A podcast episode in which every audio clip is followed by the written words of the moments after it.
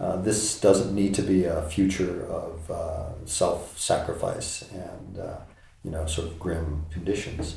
We can we can be a lot happier than we are right now by by spending the time with people we care about, by doing things that are exciting, by uh, uh, and by shifting our our activities to things that we that, that make us happy and satisfied, and at the same time that you know have less impact uh, and create less harm.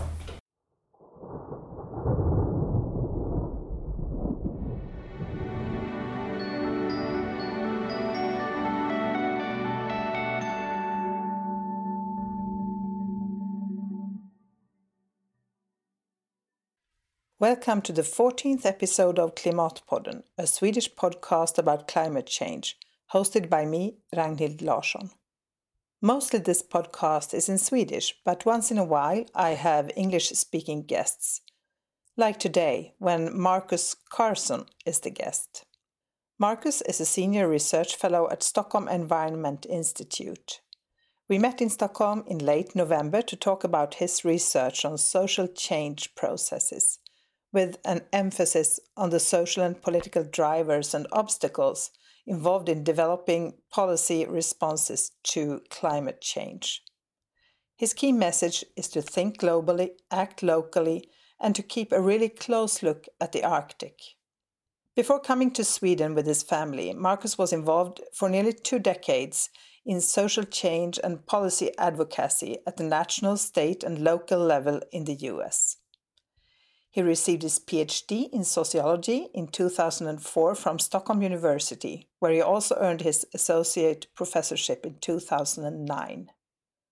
You can find more information about Marcus' research and the podcast at the webpage klimatpodden.se. And of course, you are welcome to give me feedback and rate the podcast on iTunes, Stitcher, SoundCloud, or Acast. Welcome to an inspiring conversation with Marcus Carson. Today I'm sitting here with Marcus Carson at the Stockholm Environment Institute.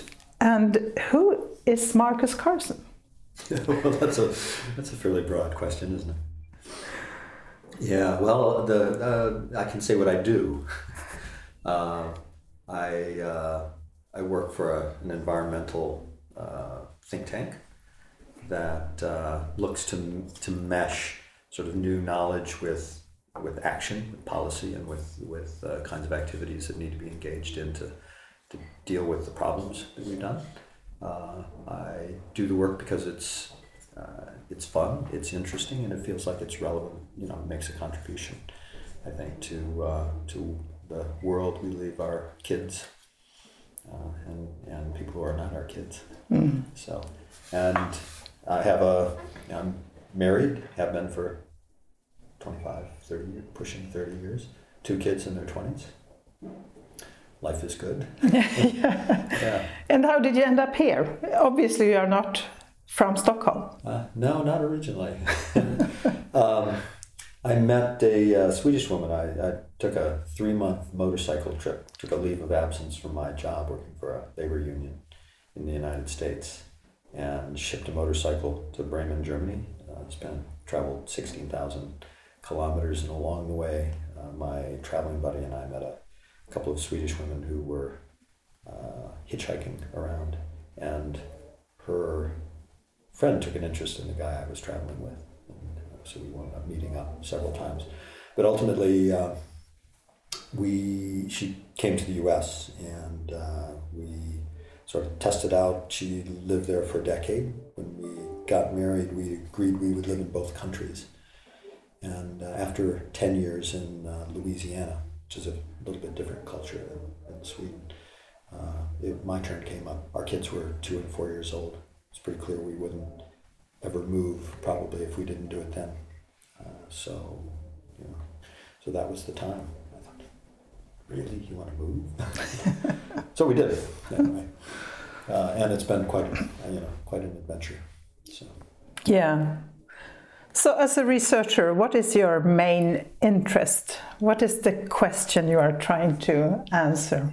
Yeah, I, I think for me the key question is how to facilitate change processes. So climate change is the problem, but climate change is one of many big environmental problems that we need to tackle. And it turns out we know a lot more about those problems uh, and even how we've created them than we, than we do about how to change the way we go about our day to day lives uh, in a way that has less impact and that's sustainable in the long run. So understanding the kinds of kinds of factors that lock us in to habits that need to be changed, and not only at the personal level, but at the organizational and, and sort of community level. Yeah. So those are really the, the questions. And what makes this so interesting? Why do you do this kind of work? Yeah. Well, there's a little bit of problem solving that goes on. Uh, I think people, I mean, one is we, we need to figure out how to do what we do with less impact on the environment around us. There are too many of us doing what we do uh, to be as careless as we've been.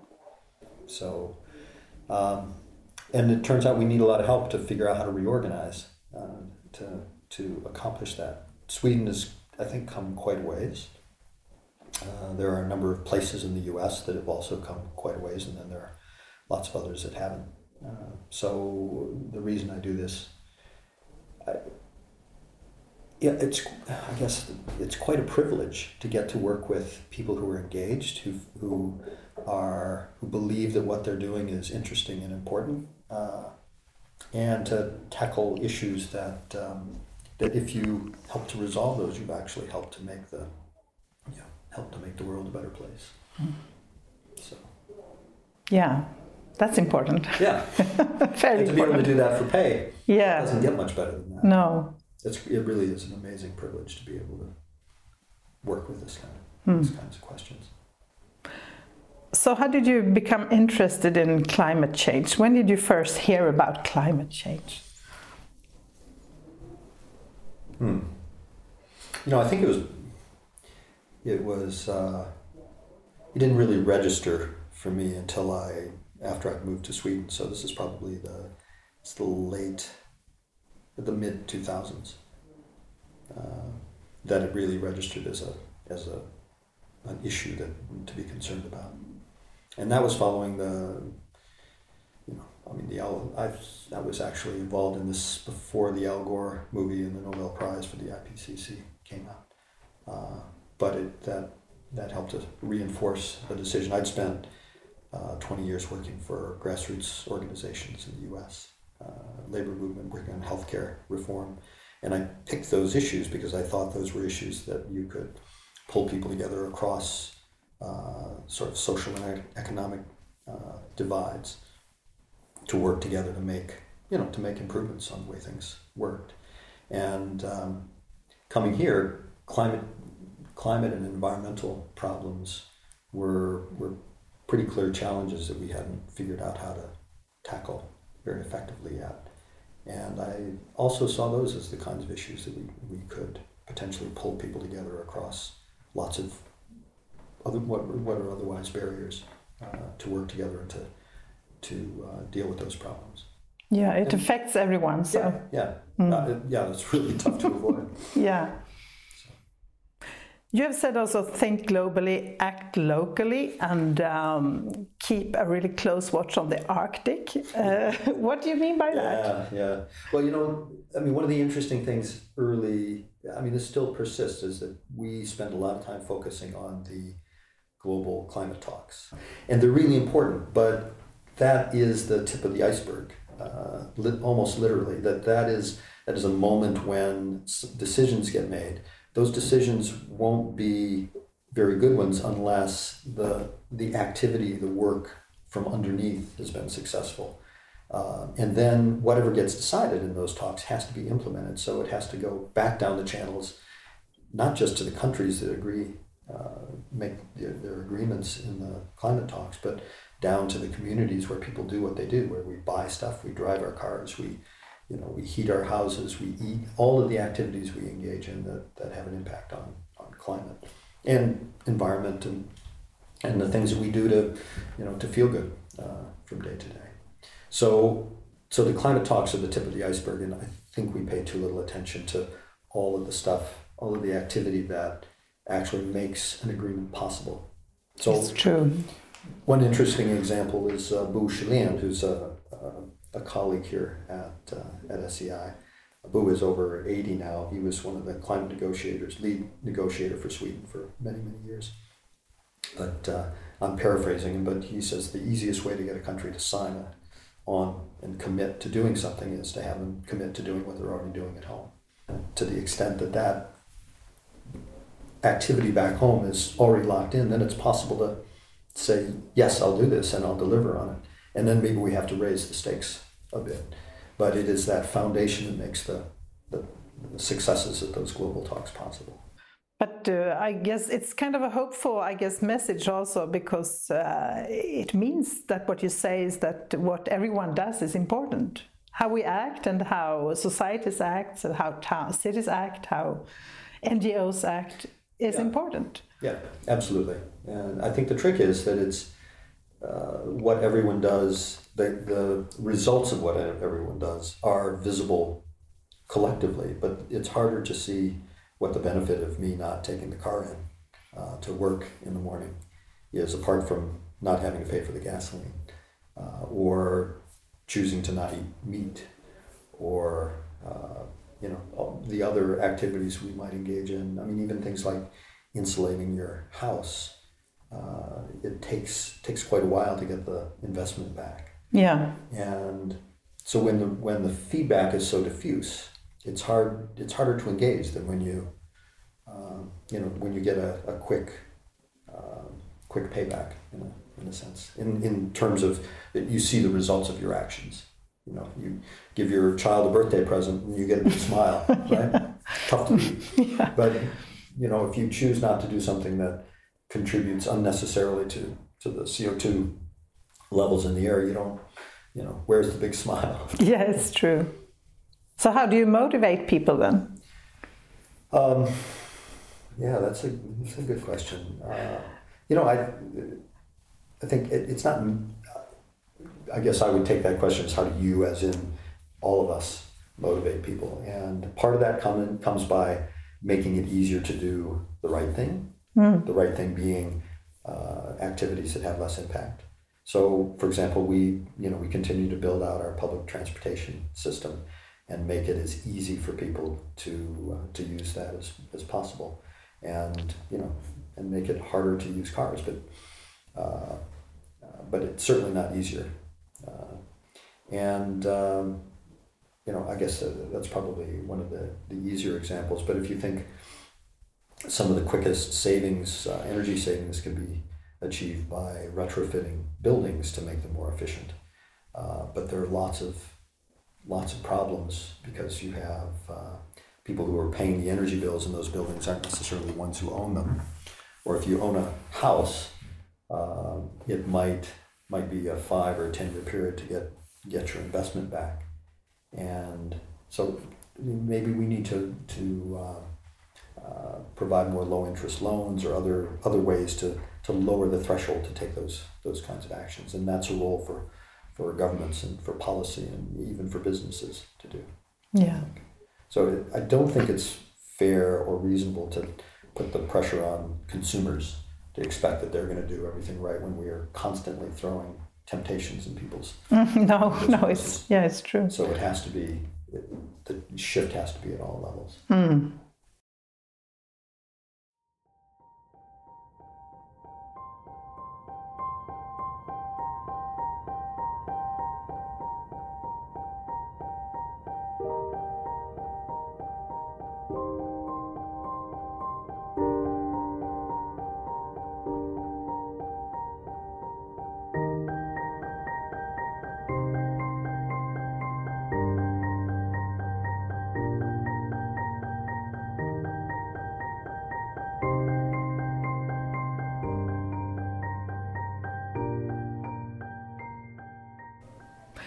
And uh, what do you mean to uh, have a close watch on the Arctic? Could you explain that? Yeah, um, you know, the Arctic for most of us is sort of a faraway, yeah. almost exotic place. We know about polar bears and, and uh, um, some groups of indigenous peoples, and uh, you know how amazing the ice looks uh, with some of the photography that's been done up there. But it actually has a role in the climate system and, other global systems in the planet that most of us don't think about. So the uh, the most obvious and most important for the for the uh, climate is that all of that snow and ice reflects back a lot of energy, and if that snow and ice, as that snow and ice disappears, uh, it a lot more energy is absorbed, and you get a feedback loop that speeds the warming process, makes the ice melt faster, uh, and then it has other kinds of cascading consequences. But just as an example, uh, I think this is two years ago, we had a, a really long winter. Right, the snow lasted until April, I think. Yeah. And it wasn't especially cold, but the snow just never went away until I think finally in April we, we got a few days of rain and it washed away. So that it wasn't especially cold, but it was still right at freezing. The moment the rain wiped away that snow and took away that reflective layer on the ground, temperature shot up to normal temperatures within a, a couple of weeks uh, because the, the ground and the water was able to absorb that moisture. Uh, so you, you got this, this sort of very steady, almost flat development, little increases in, in temperature, but it didn't, didn't really take off until after the snow was gone. And in this case, it required the rain to sort of wash it away. But the, the Arctic is similar, that uh, as long as that snow and ice are there, to reflect back the, the sunlight, uh, the climate will be much more stable. But if we see that feedback loop kicking in, we're gonna we're gonna have some serious problems, and that has other consequences. If you live on the coast in Alaska, uh, there are almost 30 communities that are washing into the sea because when the ice melts, it doesn't it doesn't dampen the wave action, mm-hmm. so storms are more severe. Uh, there are species that are either disappearing or moving to other places. So if you're uh, trying to maintain a traditional lifestyle with traditional food sources, it's very difficult when the species you depend on disappear or when you can't use the ice as a platform for transportation or for, for hunting. Um, there are a lot of bird species that migrate from the Arctic to other places in the world. Southern Hemisphere, they migrate to Singapore to I mean, incredible distances. And uh, as the Arctic changes, those migrations can be disrupted. Mm. Uh, so there are, I mean, also uh, fish species, food sources that we all depend on. Uh, so there are a number of major changes, and just a quick summary of what's happening in the Arctic. The temperatures are increasing at roughly double the rate of the global average, so they're going up quite fast, and uh, the ocean acidification that is taking place globally is, is roughly double the pace in the Arctic. And that could have impacts on the food, uh, food webs in the Arctic, which could eventually impact people. So, what are the biggest challenges right now concerning climate change from your viewpoint? You know, there's, I think it's, energy is so central to modern society. Uh, and it, it's you know we figured out a couple hundred years ago that we could burn stuff and replace muscle power, uh, and at every aspect of our lives and in modern societies is connected to energy sources. Uh, we we need to figure out obviously other sources. We're not going to go back to horse and buggy, um, and, and nor would going back to wood uh, heating be a very very good thing. There are far too many of us. But um, to, to make the change of a set of systems that run so deep in, in the physical and economic structure of our societies is a huge, huge task. If you build a coal plant, it, its lifespan is 50 years. It's certainly longer than what most of us think. Most of the buildings that are that exist today will still be still be here uh, 30, 40 years from now. So we're, we're talking a lot of uh, changes in infrastructure and a lot of changes in, in habits uh, that we engage in. And that will have consequences for the economic actors. There'll be new winners and there will be losers who thought they would be doing pretty well. Coal companies, for example. Uh, and they are understandably reluctant to give up their income sources, even no. that's what needs to happen. Yeah. So what you're saying is that we need uh, a totally new uh, kind of society, really. I mean, Naomi Klein talks about uh, in the book "This Changes mm. Everything" that we need to change almost everything. I mean, it's uh, to change a lot. Yeah. Now, I, I think I mean what's interesting is I mean there's interesting research. excuse me. Interesting research on uh, what makes people happy hmm. and satisfied hmm. with their lives. And it's not about uh, you know driving a big car or or even necessarily taking you know long vacations to faraway places uh, or filling up your house with stuff from the you know from the local mall. It's uh, contact with other people, spending time with their families, uh, learning new things, uh, spending time out in nature, and one of the interesting things in Sweden is that actually those connections are much closer than they are in many other places because the you know this move from the farm to the city happened later in Sweden. So people still go out into the woods to pick berries and mushrooms and take walks uh, for fun. Yeah. Uh, in a way that many other places don't do. So I think Sweden actually has potential to show you know, this huge reorganization. It, it's not entirely new. It's actually reaching back to some of the things that, that we know make us feel good uh, and putting more attention back into those instead of getting caught on the treadmill uh, and getting the sort of quick fix that you get when you go go buy something. Mm. feels good for a little while and then whatever it was you bought lands in a dumpster somewhere.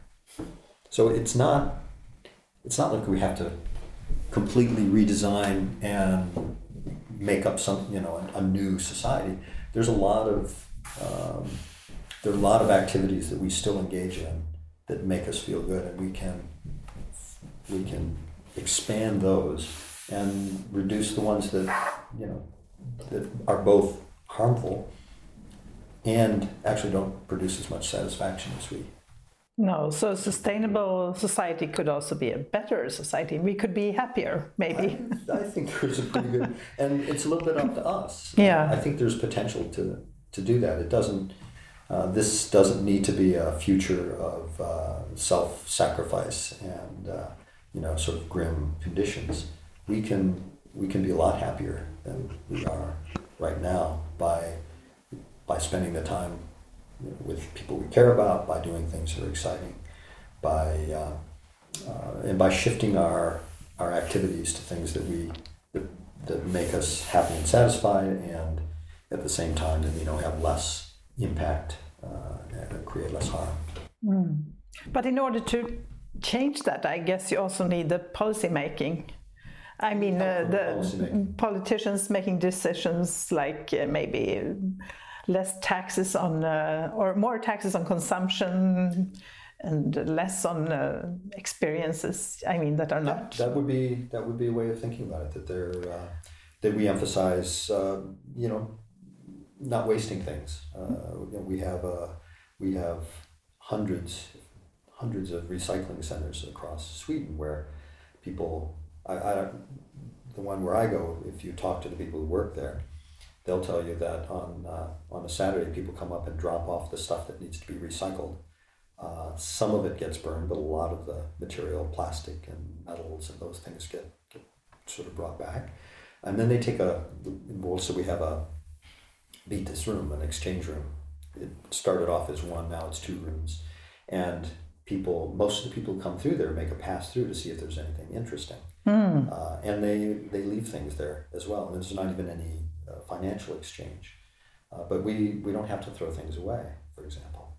Um, and policies that support that sort of activity or support re repairing things, uh, uh, you could do that with taxes. There are probably other ways to do it uh, as well. And then the other example I gave that we, we invest resources in building out a transportation system that makes it easy to get around in, in the kind of society that we've built that requires mobility but to do that without uh, having to hop in a car. Mm. Uh, you know, the use of bicycles is easier. That uh, uh, you know, and then and maybe that needs to be subsidized more with our tax money that we pay for that together. Yeah. So that you're, when you're making the decision, do I drive or do I uh, take the commuter train, that uh, uh, that it's an easy decision to take the commuter train. Yeah.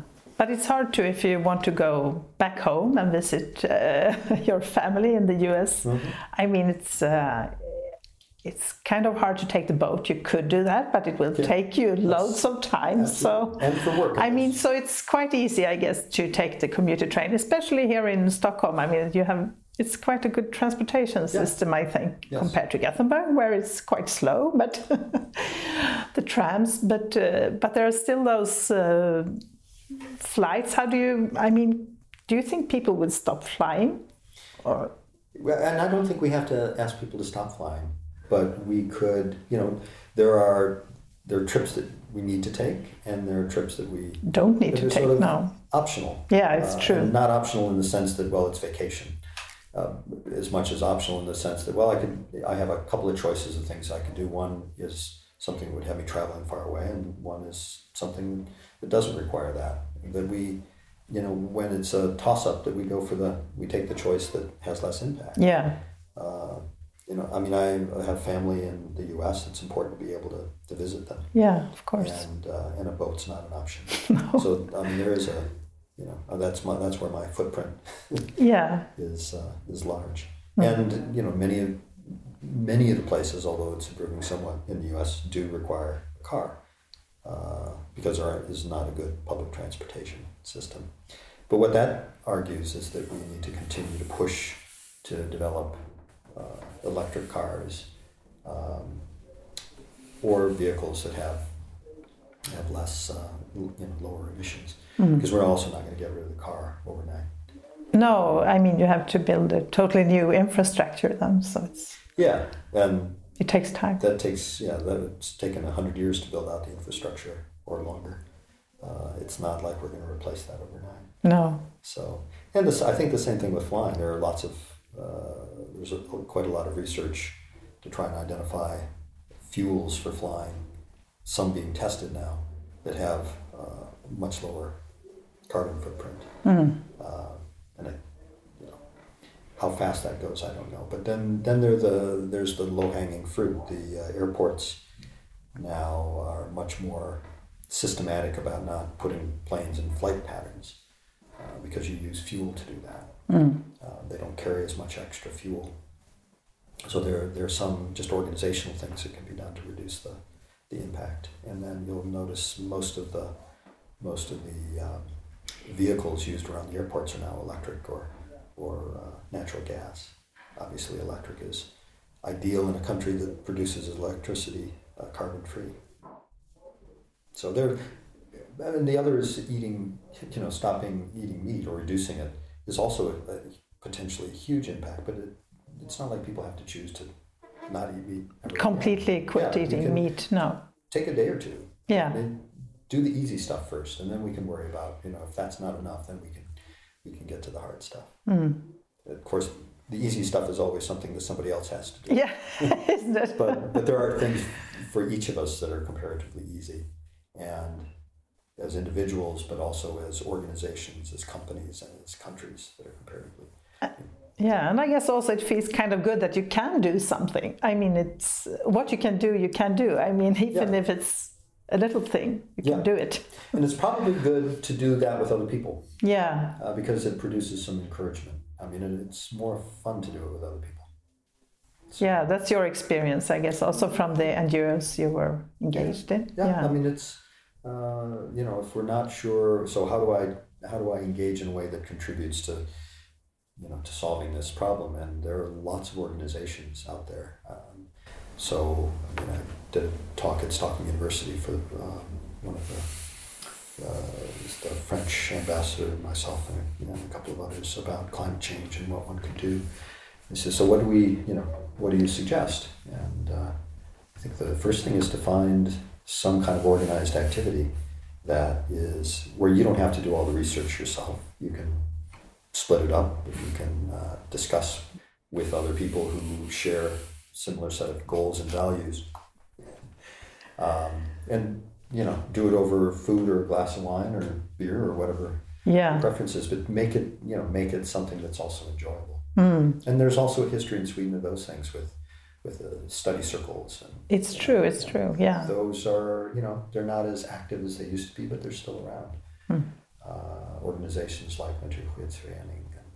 Yeah, and I think they're popping up new groups everywhere now. I mean, it's a lot of things going on, I feel, uh, especially now with the climate um, talks coming up in Paris. I mean, there's a lot of activity going on. So, a lot of Facebook groups. and Yeah, that's right. you know, it's easier to connect. So, I think that the discussion is really sort of bubbling. I mean, it's, uh, it's really Yeah, I think the important thing is to alive. convert some of that discussion into at least a few activities. It's true. Yeah. You can't only talk. Yeah, No, it's it's got to true. go.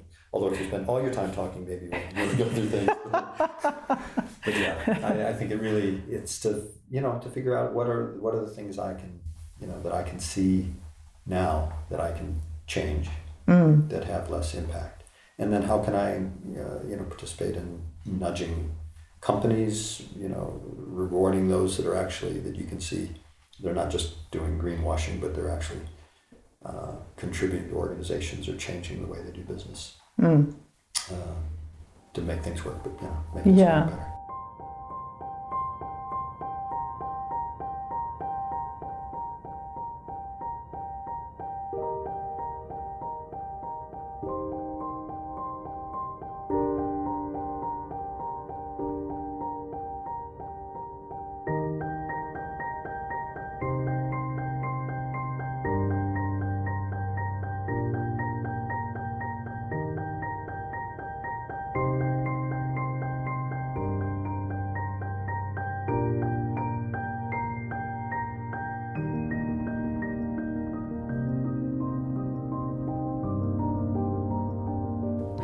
Where do you feel the change is coming? Because if you look at Sweden and you, um, if you remember the the last election, and there were debates on TV and well everywhere, and uh, but the climate change was not even a question. It was like maybe the last question after you have talked about everything else. It was like, and I find that kind of strange. So Yeah. It's but do you feel that uh, where is the change coming from is it uh, from the politicians or is it growing from underneath or Well, there's a bit of a dance there, I think, between the politicians and the grassroots kind of activity, uh, and there needs to be some coordination because both have a role. They're not the same. You know, politicians have a, not only a role of, of uh, making policy that makes doing the right thing easier, but also setting an example. Uh, and then, you know, as individual citizens or families, we have a role of pushing the politicians um, you know, encouraging, you know, rewarding them for doing the right thing. I, I, I do think, I mean, there are a couple of problems, or a couple of reasons maybe that why climate change wasn't such a high profile issue in the last elections here. One is that it still feels a bit distant. It doesn't feel distant in the Arctic. People can see when the permafrost melts and the roads collapse, uh, or you know that the snow doesn't come. Well, uh, there's a big race, for example, in Alaska called the Iditarod. It's one of these grueling, you know, tough races that if you can complete that, it's dog sled, you know, over weeks out in the wilderness. And they, they had to reroute it because there wasn't enough snow. So people are seeing, you know, they're seeing the, the consequences. Or if you're a reindeer herder in the north part of Sweden, uh, and it rains instead of snows, it means that the, the, the moss that the reindeer need for food gets locked up in ice, uh, and they have problems getting enough food. So you get these, uh, or the seasonal changes come at difficult times. Uh, so so they're, it's visible for some, for people in some areas, but but down here we haven't really noticed it so much yet. So it doesn't feel as urgent until we have some sort of a big event like a hurricane in New Orleans or a hurricane, a big storm hitting New York. Those, Yeah. you know, you get a burst of activity because because it uh, brings it back to mind. But on a day to day basis, we have other things that feel more urgent. Getting the kids to, you know, picking them, getting off of work in time, and getting to pick them up at dagis. So, uh, you know, the the day to day things, and uh, and this is not a day to day issue. so it has to become more obvious for more people the climate change? yeah, well, one of the yeah, I think one of the questions too is whether uh, whether we will take action in time because we, we know that we'll start to see more and more consequences of climate change. Uh, and as that happens, there is likely to be more a more and more strong response. The question is whether it's too late by the time that happens because because CO two in the atmosphere stays there for so long. Uh, so we have to figure out how to how to deal with this dis- this disconnection between the feedback system that tells us what are the consequences of what we're doing and those activities that we're doing Hmm. because it's it's just way uh, those things are way too far apart um, and it requires us to you know to come up with new uh, sort of interesting ways to engage people uh, this is always a challenge for for NGOs Yeah. And what do you think about the, the role that media plays? What is your or, your opinion on uh, the work they are doing right now? you know, I mean, this is also a problem that requires a fair amount of imagination because people get saturated if they get the same stories over and over again. There are media cycles that require, you know, this is the same thing. You can listen to a song that you love until it, that was enough, and then you need to let it rest for a while, and then then you can come back to it after a while. And I think the uh, issues like this that are so long going have that kind of characteristic. But they also require a lot of education, uh, and I think there are creative ways to do to do that education without a lot of flag waving, but so that the understanding of the nature of the problem and the adjustments that we need to make and that we need to speed up, that those things are sort of constantly there for people to take in, uh, so that we're ready to when those those events, whether it's a climate meeting or a, a severe weather event, those events that, that give us a boost uh, occur, we're actually ready to go when those happen. So you get a, you know, it's, it's not a steady uh, process forward. It's, it's uh, steady with a sort of a lurch forward and then it flattens out and lurches forward. Hmm. Yeah. Uh, so I do think we have to contend with this thing that it needs to, that, you know, we get saturated. Uh, and uh, maybe maybe it's a, a, shift to some other aspect of the problem that uh, that hasn't been emphasized as much. I do think, and this is completely off the well, maybe mostly off the topic, but the news media has done some pretty remarkably good work around the refugee crisis in profiling the stories of people, not just the tragedies, but the, the stories of what people are leaving and, and uh, what they're encountering along the way and how it feels when they arrive someplace that feels safe uh, in ways that we could look at that story and think, you know, that could be could be me if I've been exactly. in a different place. Yeah. And it's not just numbers and pressure on the welfare system. And it really makes it easy to uh, to identify with or to feel solidaristic with those those people. And I think we, you know, there are opportunities in that with the climate issue as well, uh, because there are other places in the world that will feel the pressure much much more rapidly. Yeah. Uh, you know, and you need those stories, I we guess. need those stories. And we Yeah. need them to be told in ways that we, you know, that aren't sensationalized. That we don't have to be pumped up with adrenaline to take them in. That we can take them in and and keep conscious about the fact that. And again, it's not just climate change. We have other challenges, other messes that we've made that we need to. Really? Yeah. And they're sort of also, in some cases, connected, I guess. I mean, Yeah, um, very much. yeah. Connected over consumption, connected to the, you know, to the number, uh, sheer number of people.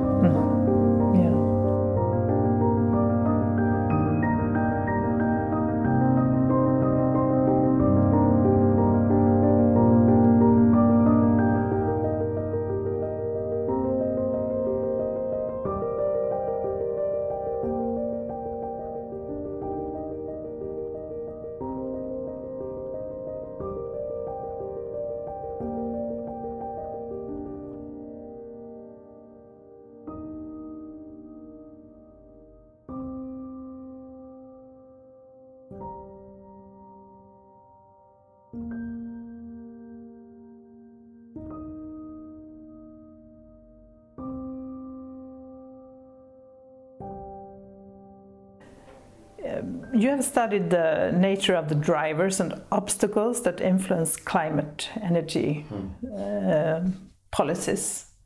And uh, so, uh, what are the drivers involved in developing policy responses to climate change? Could you say something about Yeah, that? Yeah, well, drivers, I guess it would be um, it would be people who recognize that there's a problem on the horizon, you know, either here now or and even more on the horizon that needs to be dealt with, uh, and it's those events that sort of give us a kick in the backside to move more quickly. And the in terms of people, it takes a number of different forms. It could be the NGOs, environmental organizations. It could be uh, political parties that take this on as a high priority. It could be businesses that say, you know, we can we can actually do what we are here to do, make a decent living, and actually contribute to solving a problem rather than continuing to create one. Uh, and it can be politicians that uh, that see the role of making policies that you know, to make it harder to do destructive things and easier to do constructive things. Uh, so I think it's it's really the um, you know the core the key driver in all of this is us and through the various activities that we engage in. And as it turns out, it's us that's the obstacle too.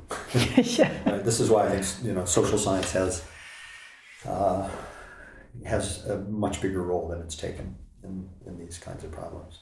Because if you think about the obstacles it, at the personal level, our habits are a great energy saving device. We go through a lot of our you know daily activities without thinking much about them, and all of us. I've yet to meet anybody who doesn't have some habits that they would like to lose, and it's not easy. No. Uh, and you know they have a they have a function because they allow us to think about other things that feel more important while we put things on autopilot. And the same thing is true for organizations and companies. It's just that the the kind of resistance is different. You've got rules and structures, and you know, and uh, you've got your buildings that are the way they are. We have a transport system that's built up the way that it is. You have uh, you have for companies in the energy business. Uh, you know, some of them are going to lose when we shift away from fossil fuels, and they know who they are.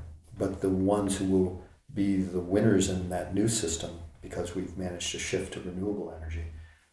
Some of them think they know who they are, but there are a lot of them who will be part of that who have no idea about it yet.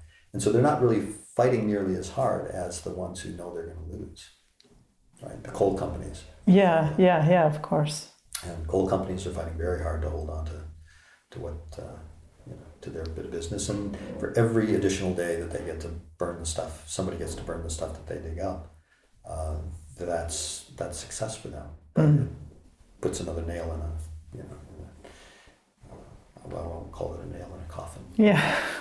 but who, who are the ones that are not aware? I mean, Well, there are you know people who are maybe they have the technical skills to uh, uh, to help these breakthroughs in the technologies. Maybe they have the social skills to help people figure out how they can adopt new ways of doing things, or to persuade politicians to uh, subsidize solar power uh, on people's everybody's rooftops in Sweden. You know. Um, but the, the, the kinds of things that will help speed that, that kind of a transition. And uh, we, you know, we don't always know who those, who those people are, which companies those are. Uh, and they're, to the extent that they're already involved, they're reaching for something more, but we, we tend, we're kind of hardwired to protect what we think we've got yeah. and work a lot harder at that than we are to reach for something new as a rule. At least this is what the, uh, the cognitive psychologists tell us. And there's plenty of evidence out there to support that. Yeah, that's interesting. So you have also studied the uh, the differences, the nature of the drivers and obstacles uh, to the um, climate, energy, and energy policies in the U.S., the EU, and Sweden. Are there big differences between, Yeah, I think there are. Um, and what are they? I mean, to speak to Sweden first, Sweden has a long history of uh, much more collaborative, consensus based work. So even when, when politics get, you know, pretty hard, uh, it, it is, there's still a willingness to cooperate where, where that's really important. Also between business and, and labor in, uh, in Sweden. So the tendency, I think there's much more trust for government.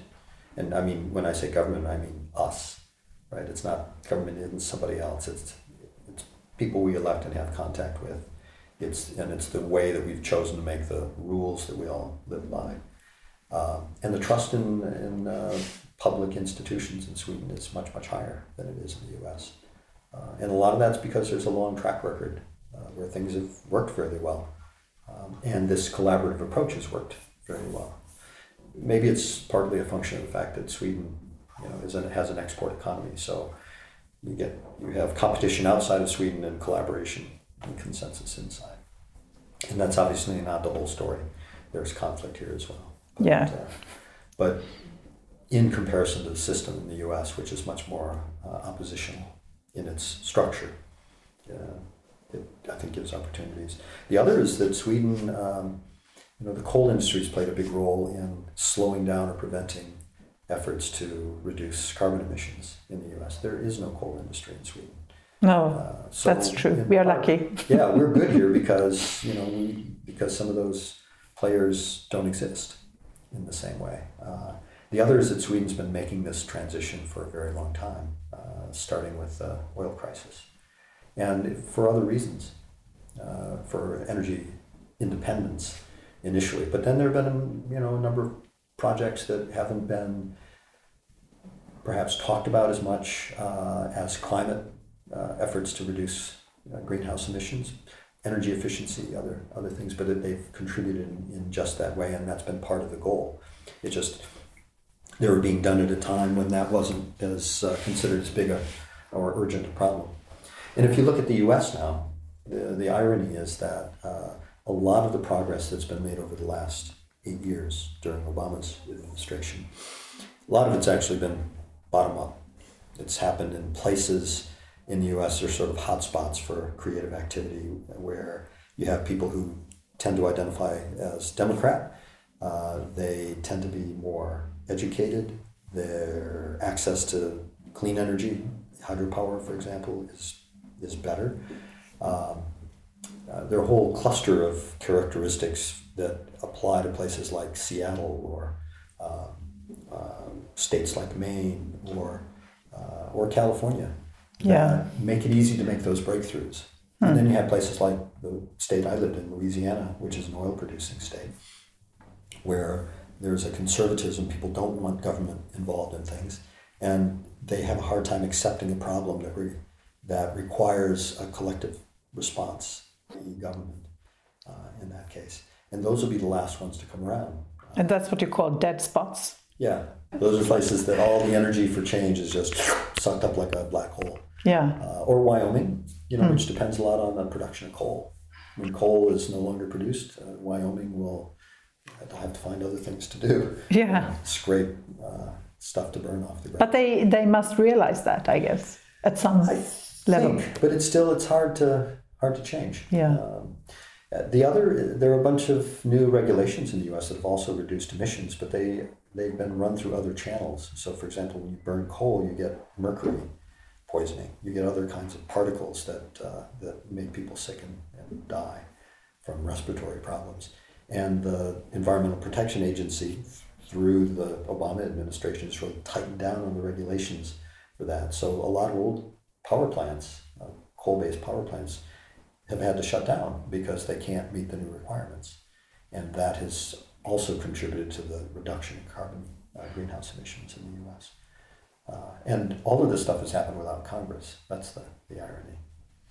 But uh, there have been a lot of, I, I would say, the two real critical channels through which the big changes are happening in the US are one, the, the sort of back channels that, that are being pursued through uh, the executive branch, through Obama's administration, um, and the, the bottom up activities that are happening in these places that I've described as hotspots. The, and it's close to two thirds of the states now that have either, uh, well, many of them are involved in some kind of a cap and trade system at a regional level. Uh, they have emissions regulations for uh, cars Uh, there are uh, efficiency standards for buildings, new buildings. There are programs to help retrofitting buildings, those sorts of things. Uh, there are actually comparatively few states that have done very, very little. And it's always the case that uh, they'll be dragged along uh, eventually. Yeah, and then I guess the transition will be much harder than if you have done the work for a long time. yeah, it'll be harder for them. I mean, yeah. yeah. Uh, it's better if you start early and stretch it out over time. You got to do it all at once, it's very disruptive. So it sounds like a lot of positive things are going on, really. I think so. Yeah. Yeah. But will it be enough? Are you an optimist or a pessimist? Yeah, well, the way I usually describe that is there's a lot to be pessimistic about. Uh, but it's not very helpful to be pessimistic. Uh, it's not very fun to be pessimistic. So I, I think it's, you know, it's better to understand that there we got some serious challenges uh, and not on the distant horizon, sort of right in front of us. And uh, we can also, you know, get a lot of satisfaction out of tackling those hard and, uh, and you know, where we're not moving fast enough, figuring out how, to accelerate that. And we, you know, you can say, well, we don't have any choice. Uh, that's what we need to do. Uh, and that would be true too. Yeah, yeah. Yeah, it's true. So I'm an optimist, but some of that's hardwired. And some of it is because it just makes life makes life a lot more enjoyable. I agree. So as a as a I mean you have you're into social science, sciences, which is kind of, uh, I mean, it's a different approach to climate change. So as a, uh, mm. as a social scientist, what could you contribute with? What is important that you could contribute with in the work for um, stopping climate change? Yeah, well, I think, um, you know, I said before that I think the social sciences generally have a lot more to contribute in this set of problems than uh, we really haven't stepped up uh, and engaged as much as we need to. And I mean, if you think about how society operates, there are lots of levels, lots of moving parts.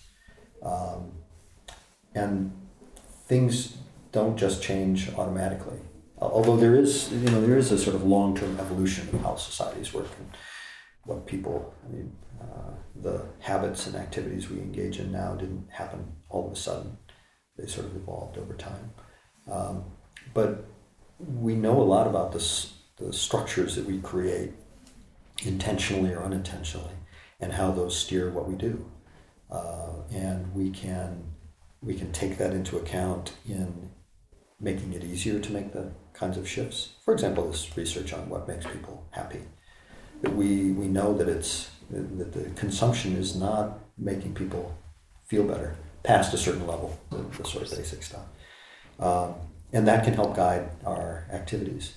And then the other is the, the role that policies play to make uh, make the right things easier, uh, and and how we arrive at those. And some of it is a question about how one deals with social uh, struggles uh, because people who are worse off or feel like they're going to be worse off when we make these changes obviously resist those. And uh, both because there's a there's a struggle there and because uh, it's it's possible to make to make that easier for the one for the, the people who lose. Uh, we we should understand those things better and sort of mobilize that knowledge uh, in in the ways that we tackle this problem. And there, I think you know, socio- sociology, political science, uh, anthropology, psychology, all of those have a, a lot to offer, and we're not really tapping that as well as we could. So there's a lot of potential. I think so. Yeah. And as a final question, what are your advices to anyone listening who are who is concerned, and what is your advice to them? What should they do? Yeah. I don't give advice. no, you usually don't as a researcher, do you? no, no, nobody ever listens to advice so it's, it's good to avoid it altogether. I think if, if somebody's concerned and they they wonder what to do, is to look for the, you know, look on Facebook, look for the other, look for other people who are doing something, and make that the starting point. That's the that's the easiest way in. It's more interesting, uh, it's inspiring, and and you'll find some some activities that uh, that can be done together and can also make a, a contribution. That's a really good advice, I think Yeah, so. That's, that would be my, Yeah, my uh, yeah. But because there are a lot of engaged people, so Yeah. yeah. So thank you very much for uh, letting me having this talk with you. It was really interesting. Thank you for the conversation. You have listened to Klimatpodden, hosted by Ragnhild Larsson. The guest in this episode was Marcus Carson. You will find more information about his research and about Stockholm Environment Institute at the webpage klimatpodden.se. You are also welcome to follow us on Facebook and Twitter and to subscribe to the podcast on iTunes, Acast, Stitcher, or SoundCloud. The signature melody is composed by Tommy Caso, and the music in this episode is Summer Days by Kai Engel. The logo of Klimatpodden is created by Hannes Larsson.